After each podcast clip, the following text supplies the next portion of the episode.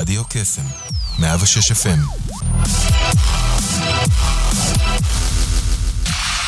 רדיו קסם, 106 FM, עכשיו גם באינטרנט.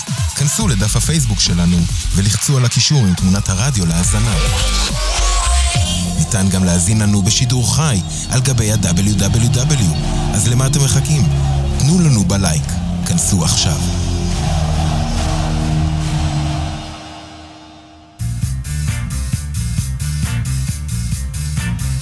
יוצאים תוצאות עם שרון אייזן, בכל יום ראשון, תשע עד עשר בבוקר, רק ברדיו קסם, 106 FM, הרשת החינוכית של כל ישראל.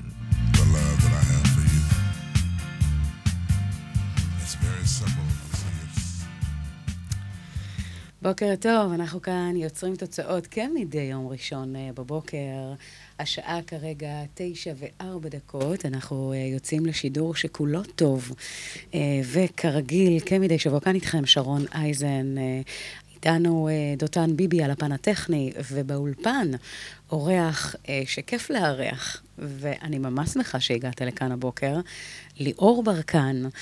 הוא באמת כל מה שקשור ל-NLP, שפת גוף, תקשורת בין אישית, השפעה, ומה שביניהם, הוא האיש אה, שלמעשה יוכל לתת לכם הרבה מאוד ערך בתחומים האלה. בוקר טוב, ליאור. בוקר טוב, שרון, מה נשמע? מעולה. קודם כל, כיף גדול שאתה כאן איתנו אה, הבוקר באולפן.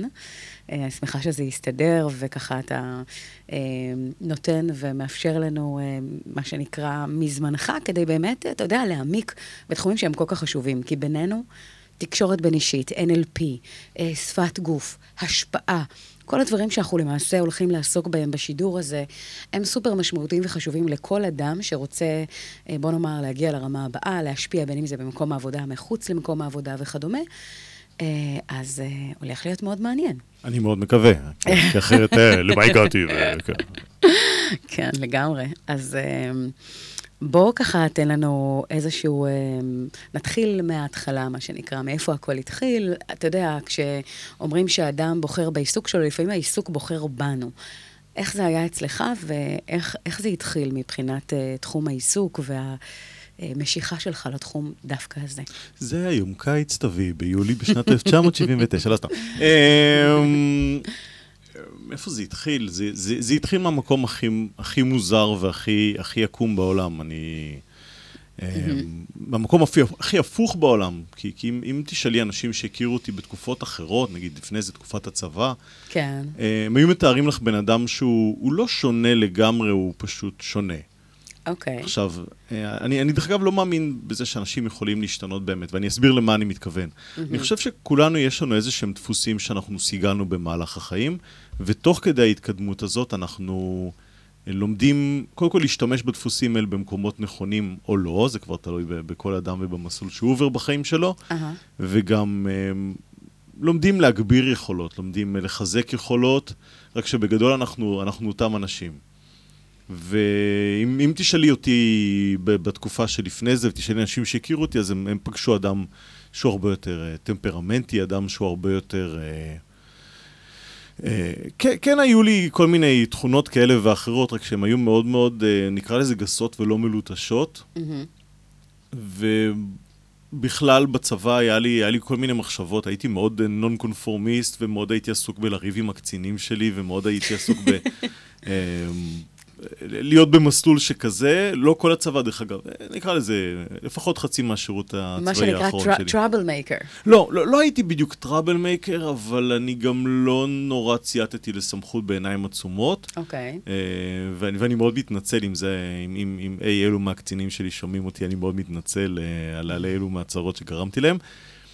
ולמדתי כל מיני דברים על הדרך, כל מיני דברים שקשורים למסחר, אפילו ברמה של, יודעת, לארגן הזמנה של פיצות ו- ולדאוג שתהיה קופה קטנה בצד כדי שסוף שבוע נוכל לצ'פר את החיילים, וכל מיני, כל מיני דברים ש- שהתחילו להתפתח בתקופה ההיא. מהמם. כי, כי אני חושב שדווקא נקודות קיצון, אפילו כאלה שהן קשות ולא נעימות בחיים, מוציאות ממך תכונות שלא ידעת שיש לך. נכון, לגמרי.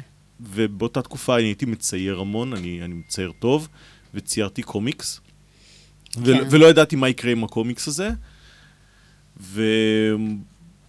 במקום, בואו נגיד ככה, חצי מה, מהחיכוכים שיכלו להיות מאוד מאוד אלימים עם, ה- עם המפקדים שלי, אני פשוט בחרתי לצייר דברים מאוד מאוד אלימים כקומיקס, ו- ופשוט השתחררתי, את יודעת, כסוג של תרפי, כסוג של... אה, כן, להוציא את זה על זה- בנתיב, אה, בוא כן, נאמר, אה, סו- תרפויטי. כן, כן, מדברים על עידון כדרך להתמודד עם זה, מדברים על אה, אה, סובלימציה, זה, זה הייתה הדרך שלי לגלגל את זה לשם. הלאה, כן, כן, הדרך שלי לגלגל את זה הלאה במקום להיות אה, אלים יתר על המידה. ואז השתחררתי מהצבא, הלכתי לעסוק בעבודה מועדפת, רק שבדרך לעבוד בעבודה מועדפת, אז היה לי זמן, כי היה איזה תחקור ביטחוני כדי להיכנס לשם. עבדתי באיזשהו מפעל. ו... בזמן הזה אמרתי, אוקיי, איך אנחנו שורפים את הזמן? לא היה לי תכנון ללכת ללמוד באקדמיה. אמרתי, נעשה פסיכומטרי, כי אני אצטרך את זה sooner or later. מתישהו, כן. כן, אז אני, אני, אנצל את כספי המענק הדבר הזה. ושם גם לא ישבתי והשקעתי יותר מדי כחלק מאותה אג'נדה אה, נון קונפורמיסטית. רק שהתחברתי מאוד עם האנשים שהיו שם מסביב. כן. ואחד מהם היה בן לאחת המשפחות היותר אה, עמידות בחיפה.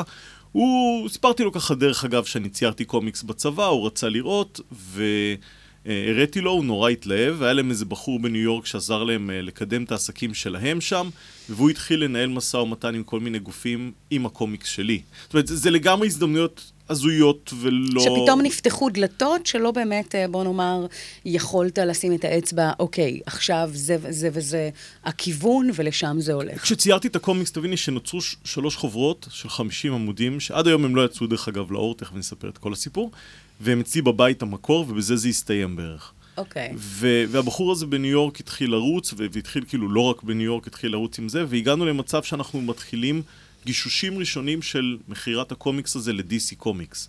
חברת בת של וורנר, אה, מחזיקה כל מיני מותגים קטנים כמו סופרמן, בטמן, אה, אה, קטנים, קטנים. כן, כן, לא וונדר וומן. פלאש, כל מיני כאלה. ממש, כן. והתחלנו איתם ממש ממש ממש משא ומתן ראשוני, ואני יושב שם, כבר התחלתי לעבוד במפעל ההוא, ואני כאילו בראש שלי, או אנחנו הולכים להיות אומני קומיקס. הנה החלומות מתגשמים, ואז יום אחד אני מגיע לעבודה, ואחד העובדים, אה, אה, בחור מבוגר, אמר לנו, אה, תשמעו, חברים, הבן שלי התקשר עכשיו מניו יורק, שני מטוסים נכנסו בתאומים. ואז אני אומר, לא נכון. אין מצב בעולם, איזה סיפורים מטופשים. הוא הוא היה גם אחד כזה שלפעמים היה מספר סיפורים, אמר, אה, אתה ממציא עכשיו עוד פעם אתה והשטויות שלך, לא פתחנו את נכון. הרדיו, והיה היה את אסון התאומים.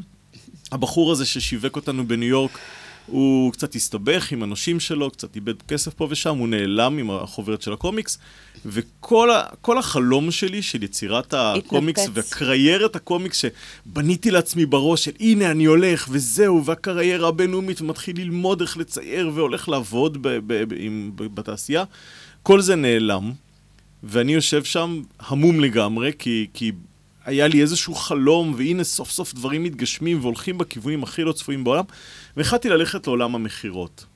רגע, הבחור הזה, רק בואו נס- נסגור את, ה, את הקצה עד הזה. היום, עד היום אף אחד לא, לא יודע. יש, יש איזה עותק של הקומיקס שלי שמסתובב איפשהו, אני לא יודע אם הוא גר בארצות הברית, הוא ברח לאנושים שלו, הוא ברח לכולם, הוא לא בקשר עם... אף אחד. אני, לא יודע אם עד הוא היום, לא נהרג כי... או משהו. אה, לא, לא, לא, לא, הוא לא נהרג, חלילה. הוא לא נהרג חס וחלילה, אבל גם, גם אם הוא היה רוצה, המשרד עורכי דין שהם היה בצד השני שם, של, ולקח להם חודשים לפנות משם את האבק ואת האובך ואת הבלגן. והאבנים. ואז, ולוורנר בראדרס היה דברים קצת יותר דחופים מליאור ברקן והקומיקס הנחמד שלו מהצבא. ברור. אז, אמ, רק ש- שבאותו רגע אני לקחתי איזושהי החלטה ש- שכאילו זה כמו סימן מלמעלה, שאני הולך לשנות את הכיוון שלי, סיימתי את העבודה המועדפת, והלכתי לעסוק במכירות, ואז, ואז התגלגלתי. רגע, לפני האז, לפני האז. אתה יודע, לכולנו יש את, ה, את הצומת הזו בחיים, שאנחנו בעצם מגיעים לאופן שבו אנחנו מסתכלים אחורה ואומרים, אם רק הייתי ממשיך בכיוונים כאלה או אחרים, או אם רק הייתי מקדם את זה, או, או מה שנקרא, למרות באמת המהלומה הזו בדרך, אה, או- הולך לאותו כיוון. יש איזושהי חרטה שם? איזשהו מקום שככה אומר, I wish? לא, אוקיי. לא. אני, אני, יכול להגיד טוב. לך, אני יכול להגיד לך משהו בקשר לזה. Um, אני יודע, כעובדה, מהמם. שלא יכולתי לעשות שום דבר במקרה הזה. כן. אני לא יכולתי לנסוע באותו רגע לארצות כי הברית החוברת ולקדם... אה, התאיידה? היה לי את המקור. יש לי את אוקיי. המקור בבית. אני לא יכולתי באותו רגע, באותו מצב הברית הייתה נמצאת בו, ללכת ולהתחיל לדפוק על דלתות וככה בחוצפה הישראלית. גם הייתי בן 21, לא, לא ידעתי איך ניגשים לך הדבר הזה. כן. לא היה שום דבר באותה נקודה שיכולת... שיכולתי לעשות באותה נקודה בהיסטוריה. זאת אומרת, זה לא שמצבים כאלה אי אפשר לעשות בהם כלום. פשוט באותה נקודה, ספציפית, מדברת על כן. הספטמבר 12, אחרי הספטמבר 11. עם מי יכולת לדבר בארצות הברית? כן, כן, אה, זה משהו את יודעת אחר מה, לגמרי. ה- ה- הטלפוניות שם התפוצצו במשך שבוע. נכון. אנשים שם חיפשו אנשים שהמשפחה לא, שלהם... המציאות השתנתה בשנייה. למישהו שם היה אכפת ממה קורה עם הקומיקס של ליאור ברקן? זה, עניין אנשים את קצה הזרת של הפינה השמאלית. זה, כאילו אוקיי, חסר נקסט. פואנטה.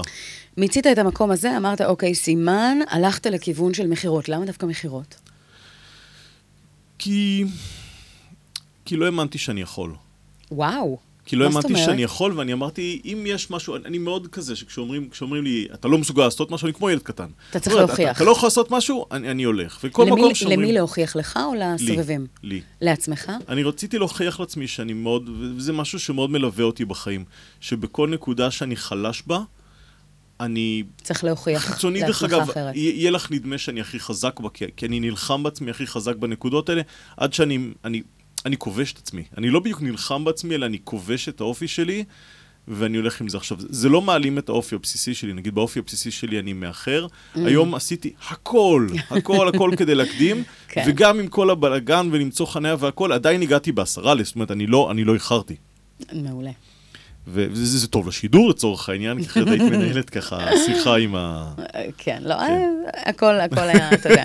אבל, אבל בהקשר הזה זה באמת מאוד מעניין. זאת אומרת, אנחנו יודעים שיש כאן איזשהו משהו שאתה, אני באה ושואלת אותך, למה דווקא התחום הזה? אז לפעמים, אז רוב האנשים, מה הם יגידו? כי יש, הייתה לי תשוקה מאוד גדולה, או יש לי משהו שכשאנחנו הולכים להעמיק במשהו, או ללמוד משהו, או לעשות משהו, אז אנחנו באמת מרגישים איזשהו חיבור מאוד מאוד חזק לתחום X, Y או Z, ובגלל זה אנחנו רוצים להעמיק בו.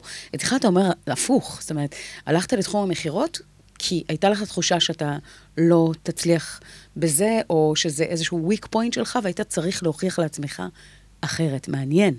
מהמם. מעניין התשובה ושונה. כאילו מאוד אינפורמטיבית. מה- מאיפה באמת המקום או הצורך הזה להוכיח? אמ, להוכיח בעיקר לעצמי. כן. כי אני, אני מאוד אוהב לאתגר את עצמי, אני מאוד... יש אנשים שמה שמניע אותם, נגיד, זה עזרה לאנשים אחרים, יש אנשים שמה שמאתגר אותם זה אה, לחיות את החיים השקטים, יש מה שמאתגר, אנשים שמה שמאתגר אותם זה ליצור יותר כסף. אני מאוד מאתגר אותי לפתור אתגרים. מדהים. אני פותר חידות. מקסים זה, זה מה בעיניי. שאני. אוקיי. ו- ואם אם באיזושהי נקודה שאין לי את האתגר הזה של לפצח משהו, לפתור משהו, זה כבר לא מעניין. אני מתחיל להשתעמם. כן, כן. אה, אני יכולה לחלוטין להבין. אה, אז תשמע, קודם כל, אני חושבת שבואו נעשה רגע קאט אה, קצר לאתנחתה מוזיקלית שאתה בחרת. אה, אריק איינשטיין ושלום חנוך. אה, מה יש לך להגיד על השיר הזה? גיטרה וכינור. שיר יפה. לגמרי. יש איזה משהו, אבל אה, אצלך שככה... לא, לא, לא, לא. אני פשוט מאוד מאוד מאוד אוהב את השיר הזה. הוא, הוא עצוב ואופטימי, ו... יש בו הכל. ויש בו הכל, ויש לו את היכולת לנער אנשים קצת רגשית, ואני אני אוהב את זה, כי אני אוהב שדברים מזיזים אותי רגשית. אוקיי, מעניין, בואו נקשיב. אל תלכו לשום מקום, אנחנו חוזרים מיד בהמשך עם כל מיני טיפים, דברים מאוד מאוד מעניינים בתחומים שהזכרנו.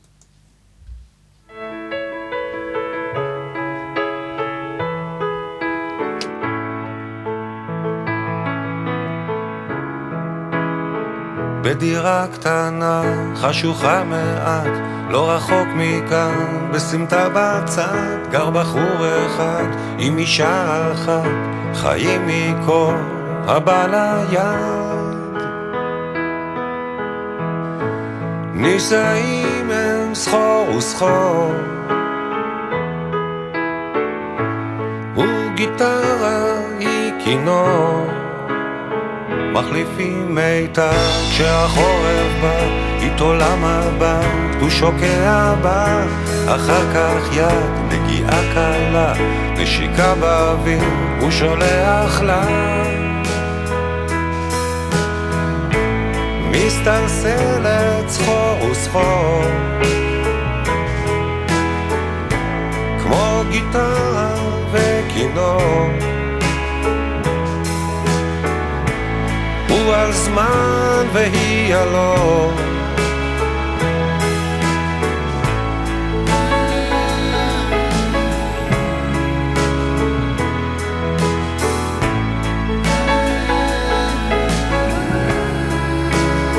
בלילות שישי ובמוצאי שבת אוהבים הרבה, מדברים מעט, מנגדים דואט ובבת אחת הצלילים עולים והלב נרעש. נישאים הם סחור וסחור. וגיטרה היא כינור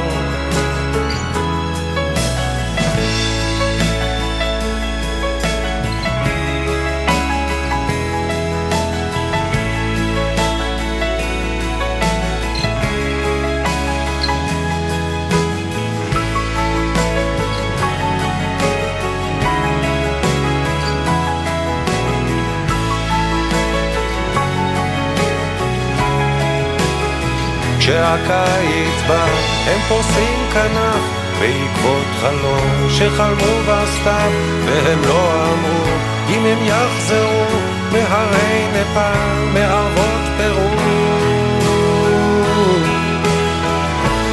נודדים שם סחור וסחור. הוא הזמן והיא אלון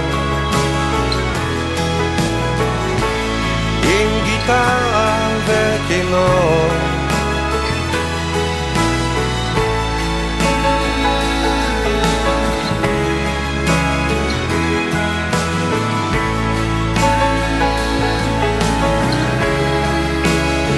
בדירה קטנה, חשוכה מעט, לא רחוק מכאן, בסמטה בצד, גר בחור אחד, עם אישה אחת.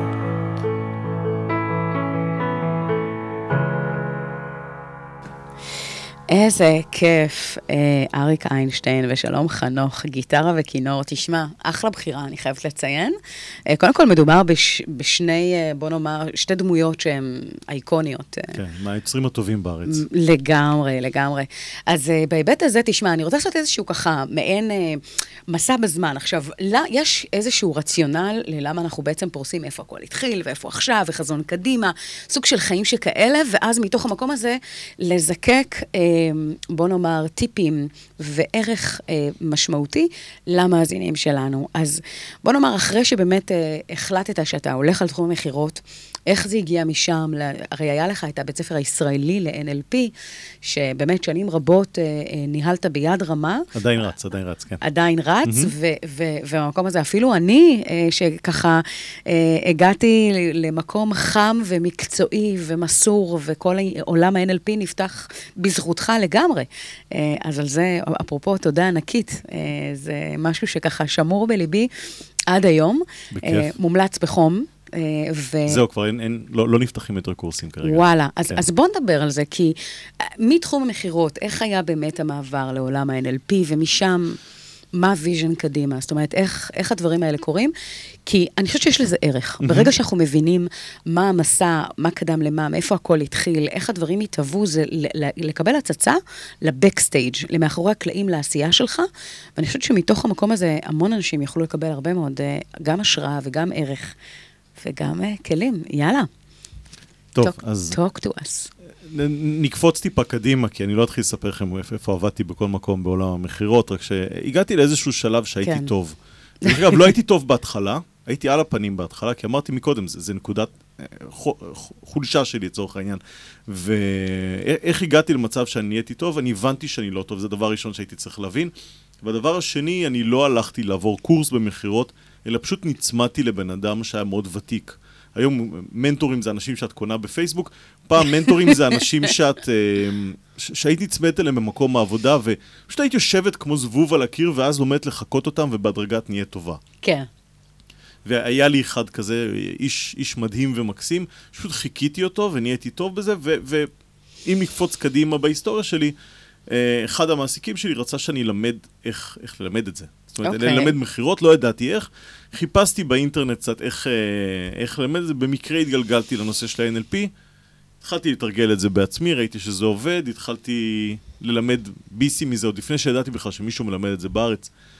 ואז החלטתי באיזושהי נקודה ללכת לעשות, אה, נקרא לזה הכשרה פורמלית רצינית, עברתי את כל ההכשרות, ותוך כדי ההתקדמות החלטנו להרים את בית הספר. הרמתי בית הספר, היה לי שותף. בית הספר עכשיו, אחרי 15 שנים. בית הספר הישראלי בית ל-NLP. הספר הישראלי ל-NLP, אה, שעד היום, אה, היום מעביר קורסים. עכשיו אה, פתחנו את הקורס האחרון שלנו, מחזור 102. 102 של ההכשרה הבסיסית, היה עוד איזה כמה עשרות של ההכשרה המתקדמת ועוד כל מיני. אמ, ואנחנו מסתכלים קדימה. עכשיו, למה היה חשוב לי דווקא, דווקא לרפרף על כל הדבר הזה? כי אני חושב שיש משהו ש- שלאנשים מאוד חשוב להבין. אנשים, נגיד, רוצים לדעת מה הנקודה הבאה בקריירה שלהם. כן. או עכשיו הם מסיימים תואר ראשי, רוצים לבחור בכלל איזה תואר לעשות. ומה מה שאני בא להגיד זה שאין לכם שום מושג מה יהיה בעתיד. החיים יכולים לזמן לכם אפשרויות טובות, ו- וגם כל מיני דברים שישבשו לכם את הדרך. אתם לא תמיד תדעו מה טוב, ואתם לא תמיד תדעו, רק שכל עוד אתם בתנועה, ואתם עם עיניים פקוחות, אתם תזהו הזדמנויות, וזה ילך לצדדים. אני מכיר מעט מאוד אנשים שבאמת עוסקים במה ש- שהם למדו בתואר שלהם. רק שעצם זה שהם למדו והכירו אנשים, וזה פתח להם דלתות, ואז הם התחילו לעבוד, ואז הם תוך כדי התקדמות גם גילו מה מעניין אותם יותר, ואז הם הלכו ימינה ושמאלה והיו הזדמנויות, והם מוצאים את עצמם בסופו של דבר במקומות עבודה שהם לא קשורים בכלל למה שהם חשבו במקור. אז, אז ההיצמדות הזאת ל... אני חייב ללמוד את הדבר הנכון, כי אם זה הדבר דרך הנכון, כן, יש דרך אחת, ואם אני לא אגיע לשם אני כישלון, ואם אני כן אגיע לשם אני הצלחה, ואתם לא יודעים לאן אתם תגיעו. Mm. אתם פשוט צריכים להיות בתנועה עם עיניים פקוחות לכיוון, אה, לכיוון התוצאות, ולדעת להתאים את עצמכם עכשיו בלייב.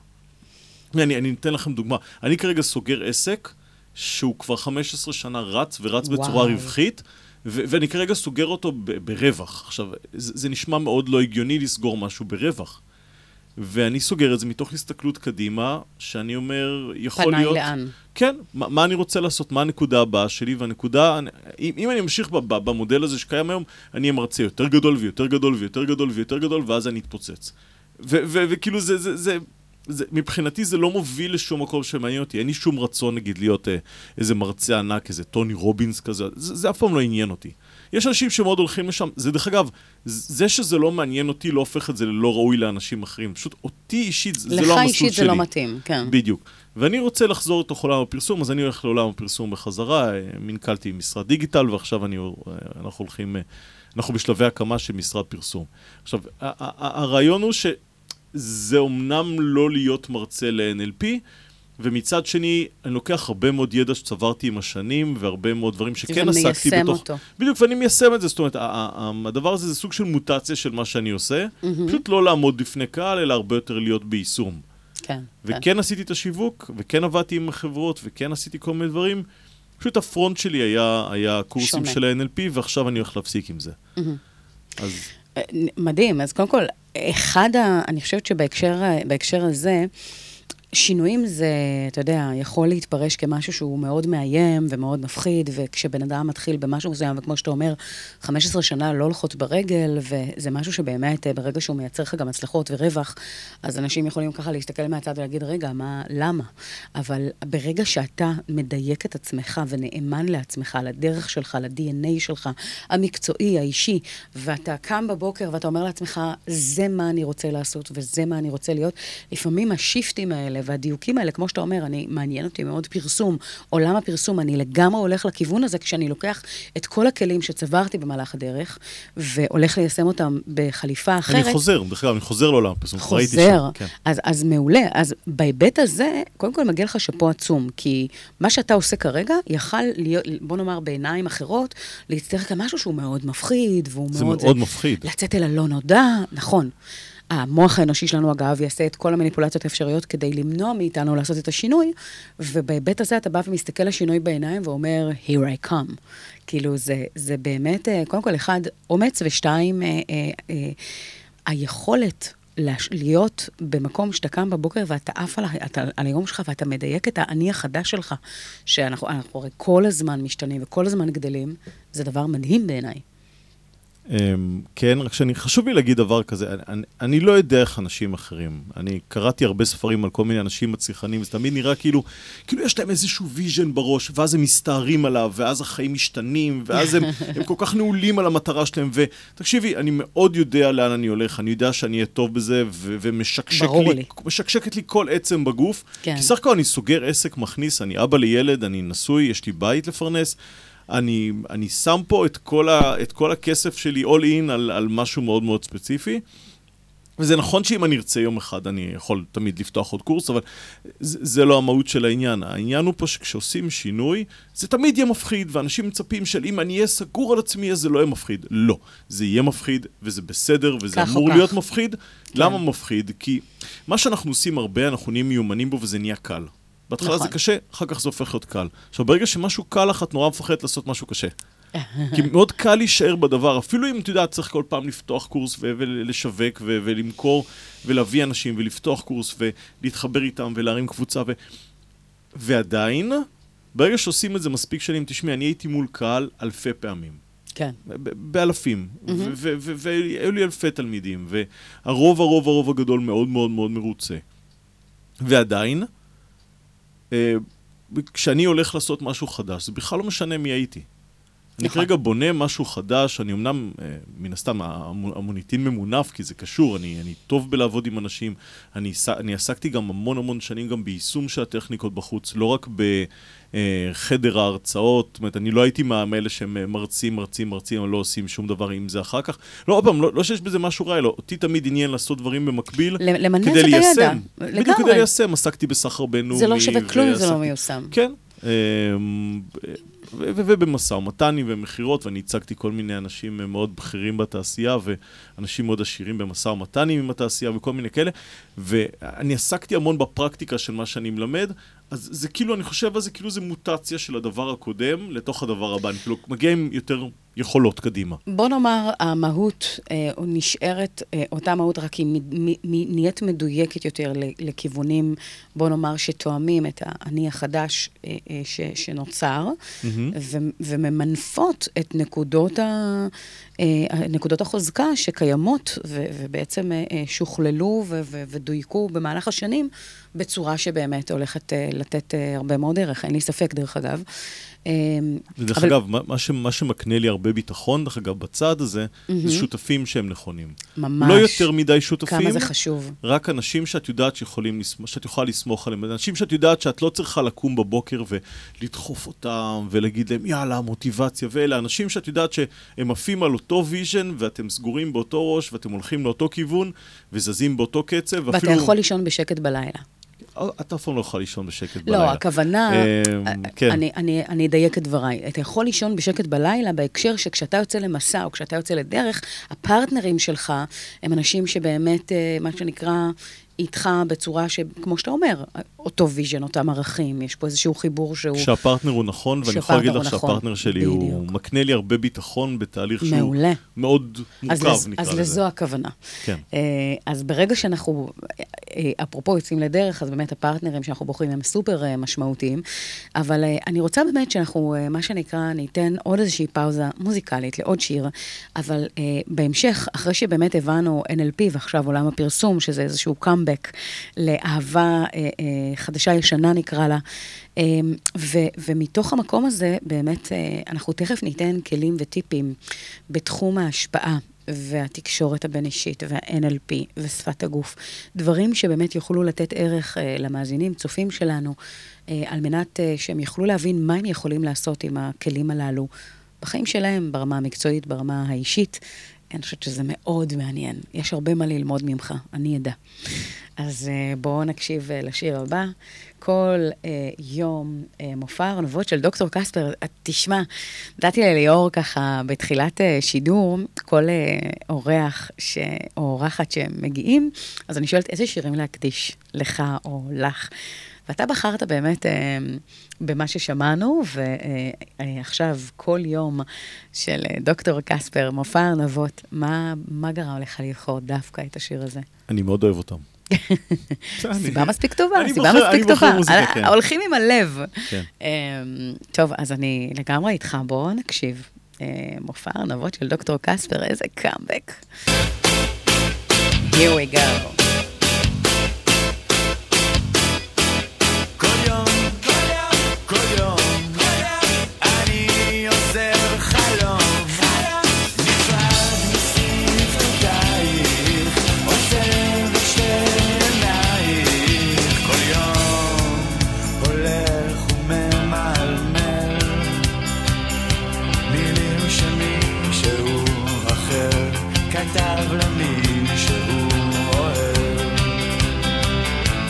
רוצה לשיר לך שיר חדש,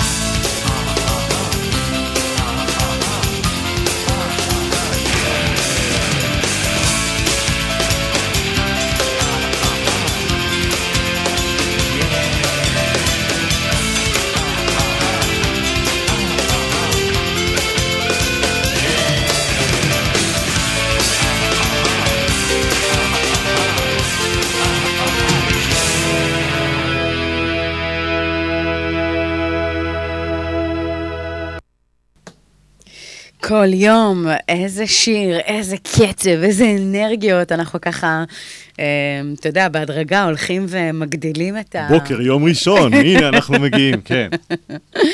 אה, כן, כן, האמת היא שזה נורא כיף כשיש אה, את האנרגיות האלה. אני חושבת שבכלל, לפתוח את הבוקר כדי להעלות את ה-level האנרגטי, מוזיקה זה אחלה, אחלה כלי כדי לעשות את זה. אז השתדלתי ללכת משקט לרועש, ואז אנחנו נשחק עם זה עוד פעם. אה, בהמשך, כן. מעולה.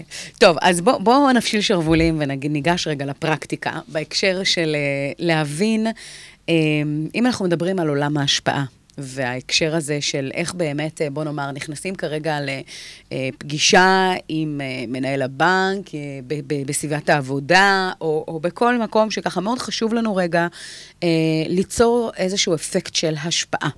מהם הדרכים בעיניך הטובות ביותר כדי ליצור השפעה על הצד השני, אה, ובאיזה אופנים אה, אה, נכון לעשות את זה?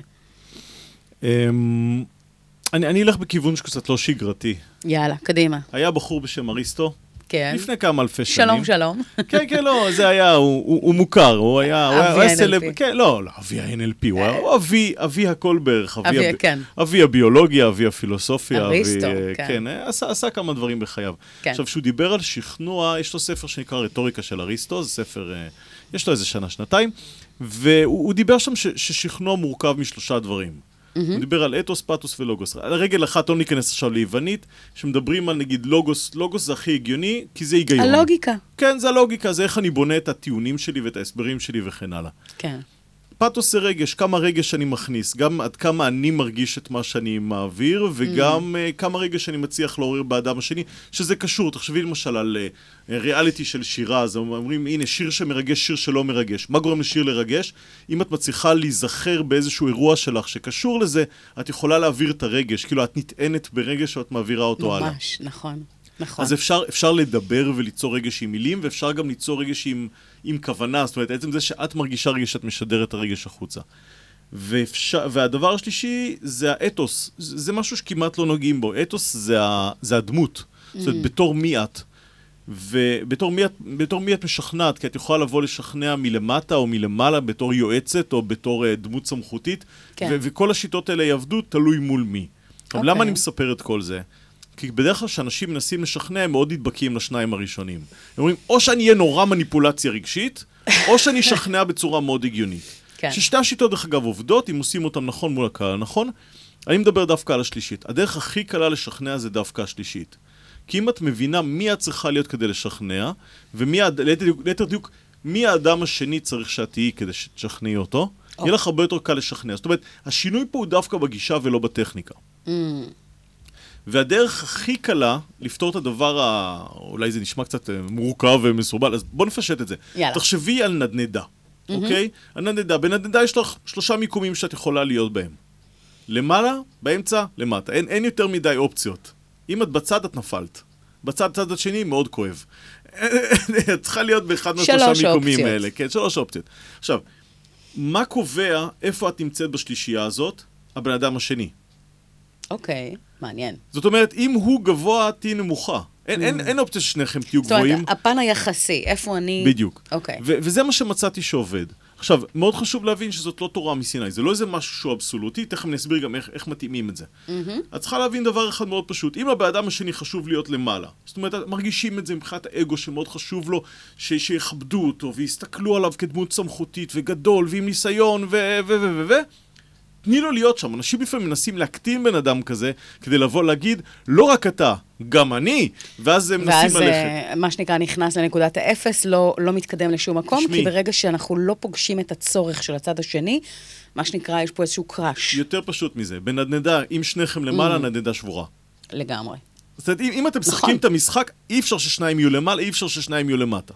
זה סוג של כמו אמילי, אני מה יוצא לי מנקודת המבט של הצד השני. זאת אומרת, כל הזמן להסתכל על ההיבט הזה של מה חשוב לצד השני, ואיך אנחנו מספקים לו את הדבר בצורות אה, כאלה ואחרות. לשער, לשער. עוד פעם, כן. ככל שכלי אה, קריאת שפת הגוף שלך טובים יותר, את גם יכולה לראות בזמן אמת איך הוא מגיב. אני, אני לא מאמין בשפת גוף כ, כאיזשהו אמצעי, אמצעי של שיפוט, אני כן. חושב על זה כאיזשהו אמצעי של מדידה.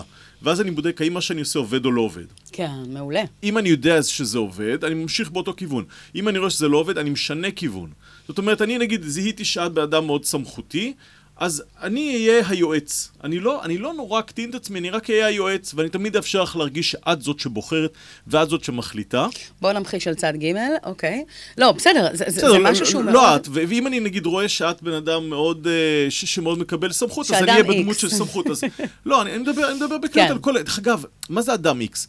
כל אחד מאיתנו, יש יש לו. לו נקודות בחיים שהוא רוצה להיות למעלה, יש נקודות שהוא רוצה להיות באמצע ולמטה. זאת אומרת, אני לא מדבר על סוג בן אדם, כן, אני מדבר על תלוי- איפה את כרגע. איפה זה- הבן אדם שמולנו כרגע. זה תלוי מצב, תלוי הקשר, תלוי אה, סיטואציה, ואגב, אותו אדם שנראה לנו מאוד סמכותי במקום אחד, נראה- ב- ב- בסיטואציה אחרת יכול להיראות משהו שונה לחלוטין. ודרך אגב, יש מצבים שאת צריכה להיות מאוזנת. זאת אומרת, שניכם צריכים להיות באותו גובה. זאת אומרת, יכולה תקשורת בגובה העיניים, זאת אומרת, דוגרי, חברי, וזה לא מתאים לכל סיטואציה.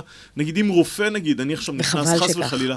אני מאוד אוהבת את הדוגרי וגובה אני לא העיניים. חושב שזה נכון תמיד, אני אתן לך דוגמה. אוקיי. נגיד שאני עכשיו נכנס, לא, לא את, אתה, אני נכנס לא, אתה ל... צודק, אתה צודק, זה לא נכון לכל סיטואציה, אבל בוא, בוא נראה באמת. שנייה, אני נכנס עכשיו לטיפול רפואי.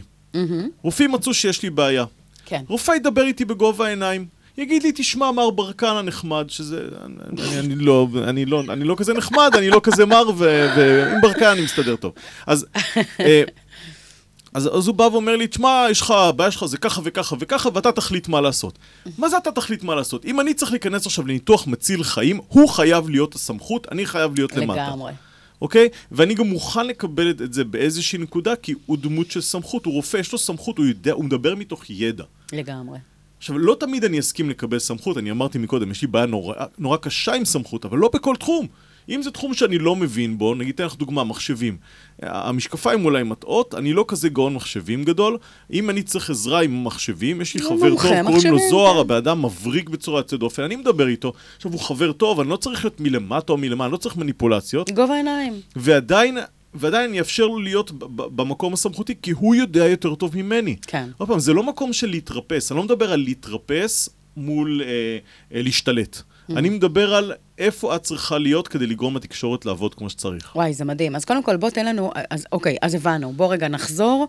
דיברת על שלושה גורמים שהם אתוס, פתוס ולוגוס. אומרת, פתוס ה- ולוגוס. הד- הד- הגישה שלך, לא נקרא לזה הדמות, הגישה שלך, אמ, הטיעונים ההגיוניים, והדבר השלישי זה, זה הנעת הרגשות, נקרא לזה. מהמם. אז יש לנו רגשי, אה, אה, שכלתני, לוגי, ובאמת אה, אה, המקום שאנחנו צריכים לראות את עצמנו ברמ- ברמה היחסית מול האחר.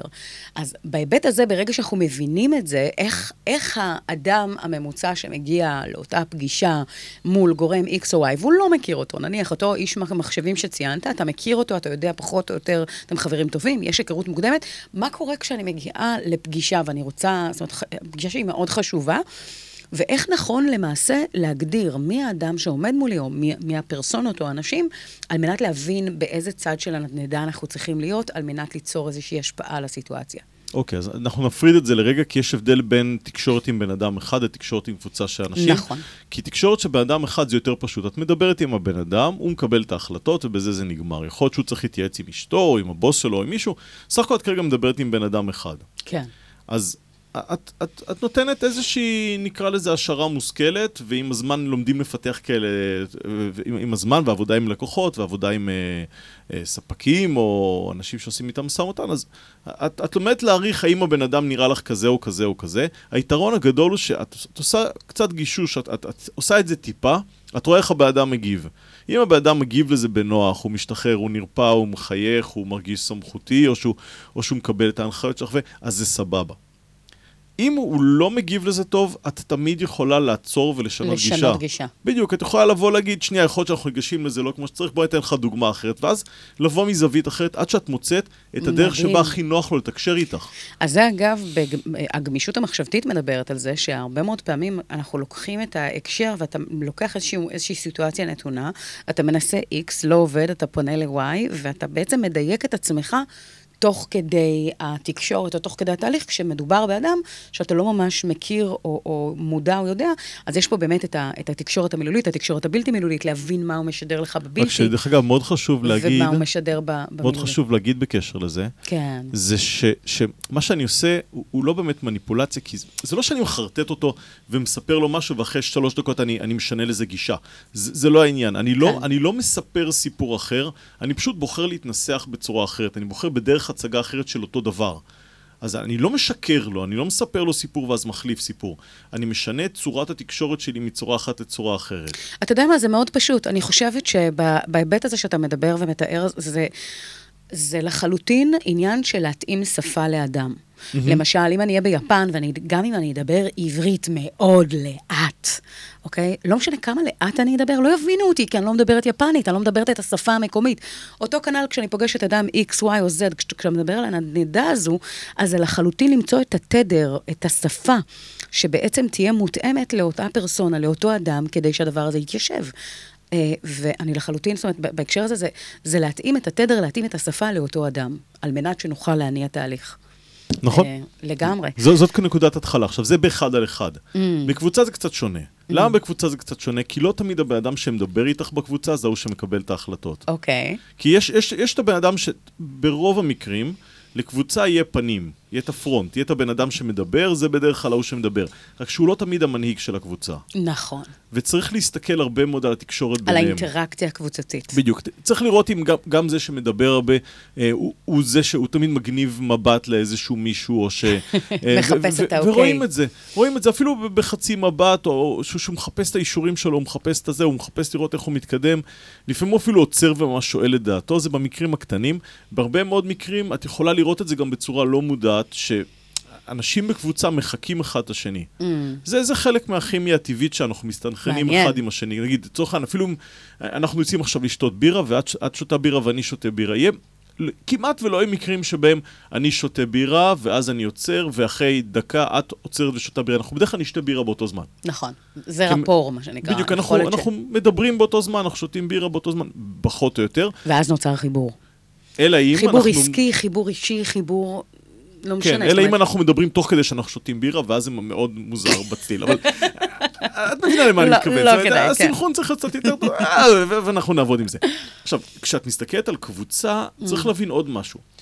כולם מחכים אחד לשפת הגוף של השני, רק שיש אחד שהוא מבצע את הפעולה וכולם מחקים אותו. כן. עכשיו, הבן אדם הזה, זה מסמן לנו שהוא המוביל. האם זה נכון בצורה אבסולוטית? לא. באחוזים מאוד גבוהים התשובה היא כן.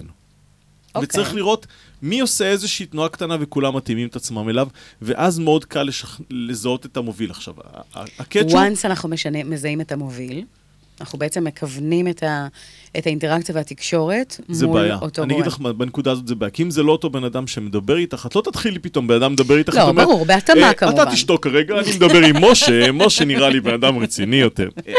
לא, צריך לעשות ברור, את זה בצורה ברור. אלגנטית. כמובן. ו- ואולי אפילו שווה לשלב אותו. עכשיו, Mm. לא תמיד הוא, הוא, הוא רוצה להיות בפרונט, כי לפעמים נוח לו שמישהו אחר בפרונט. שמישהו אחר מתווך עבורו, כן. בדיוק, והוא מקבל את ההחלטה. צריך גם לשים לב לתגובות שלו, לפחות בתקשורת. אז במקום לבדוק רק את התגובות של הבן אדם שאת מדברת איתו, תבדקי גם את הבן אדם שאת מדברת איתו וגם את משה. אוקיי. מעניין מאוד. זאת אומרת, אה, בהקשר הזה, אה, תכף נדבר, כי אתה יודע, בתקשורת, ב- ב- ב- תקופת הקורונה, בוא נגיד התקשורת הפרונטלית, כשאנחנו עומדים מול אדם או מול קבוצה, מן הסתם יכולנו לראות גם את, את השפת גוף, את, את, האינט- את ההקשרים האלה שמאוד, הרבה יותר פשוט, בוא, בוא נאמר, לקרוא סיטואציות. מה קורה כשזה אה, מעבר למסך המח- המחשב, שאתה רואה את הבן אדם רק בחזות, בוא נאמר, אה, עד אה, אה, קו הכתפיים נקרא לזה, ואתה לא רואה באמת את הניואנסים האחרים. אז אנחנו נגיע לזה, אבל ממש לפני, אני, תשמע, אני חייבת להגיד לך משהו, אז השעה הזאת טסה. טסה, עוד שנייה היא נגמרת. אנחנו נעשה אפילו חלק מהשיר, כי ככה חשוב להשמיע אותו, אז מיד אחרי אנחנו נתייחס באמת לנקודה הזאת, כי זה גם, זה משהו שהוא מאוד חשוב. אה, במציאות, ה, ה, בוא נאמר, אה, לא שגרתית הזו, אנחנו צריכים באמת לדעת ליצור את ההתאמות, גם באונליין. אה, אבל לפני זה בואו... מה הבא? אה, מה הבא? איזה מה שיר? איזה שיר? כן. בלינק 182. אוקיי, מגניב. Uh, אני What do you have to say about it? מה? מה? שיר, I miss you. שיר מאוד יפה. כן. אני קלטתי אותך, יש, יש פה, קלטתי, יש פה, יש פה רצף. אתה בא ואומר, אני אוהב את השיר, זהו. כמו ילד שאוהב גלידה, כן, הוא לא אוהב. גלידה בגלל הקלוריות, הוא אוהב גלידה כי בא לו. האמת שזו. הסיבה הכי טובה, בינינו. אה, יאללה, בוא נקשיב.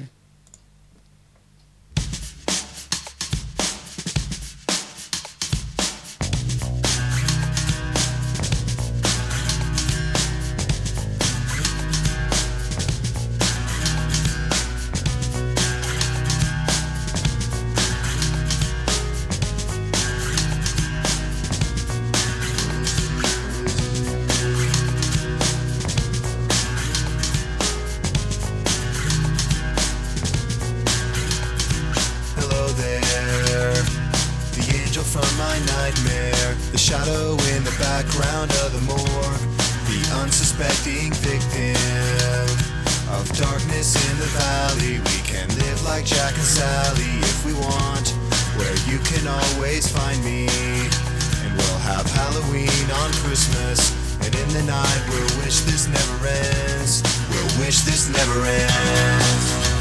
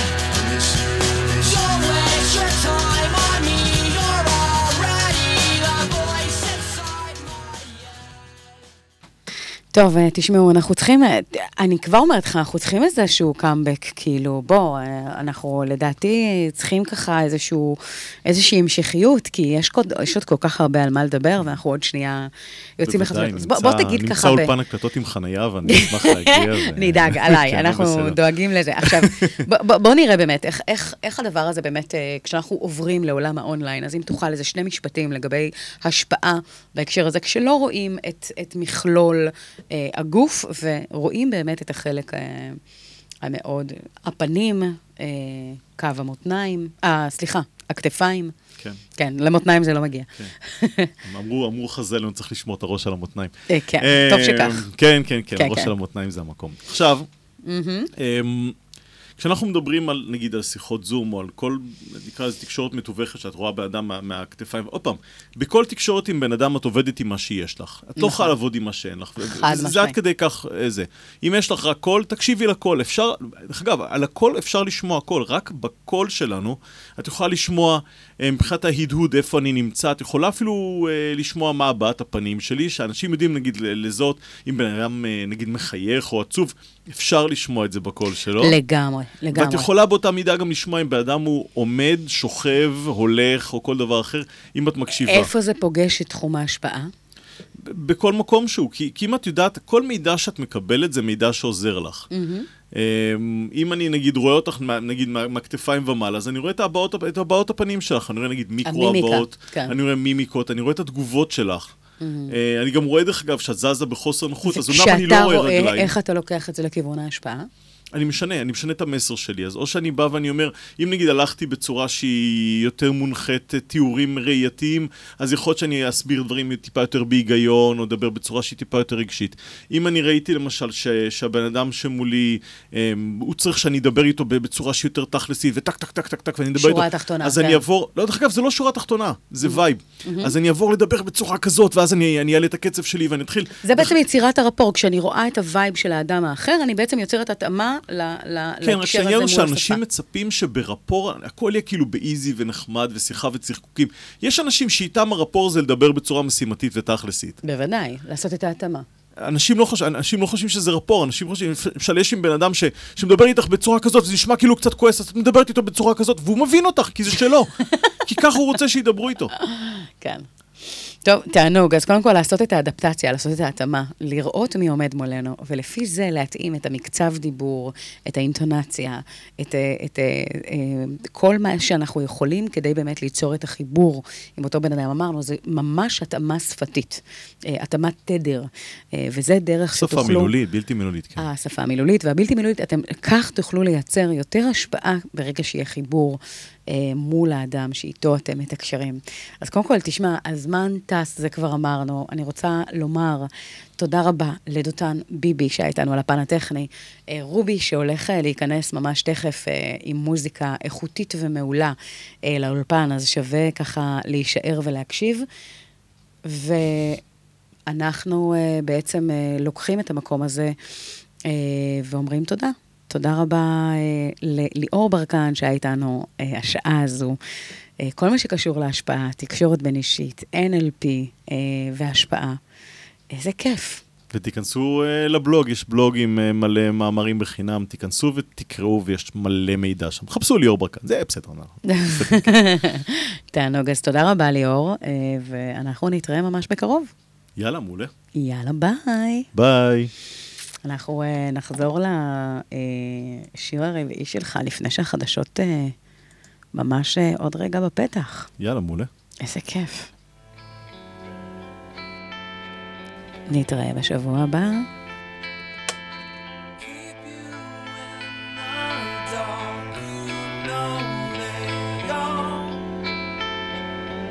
Keep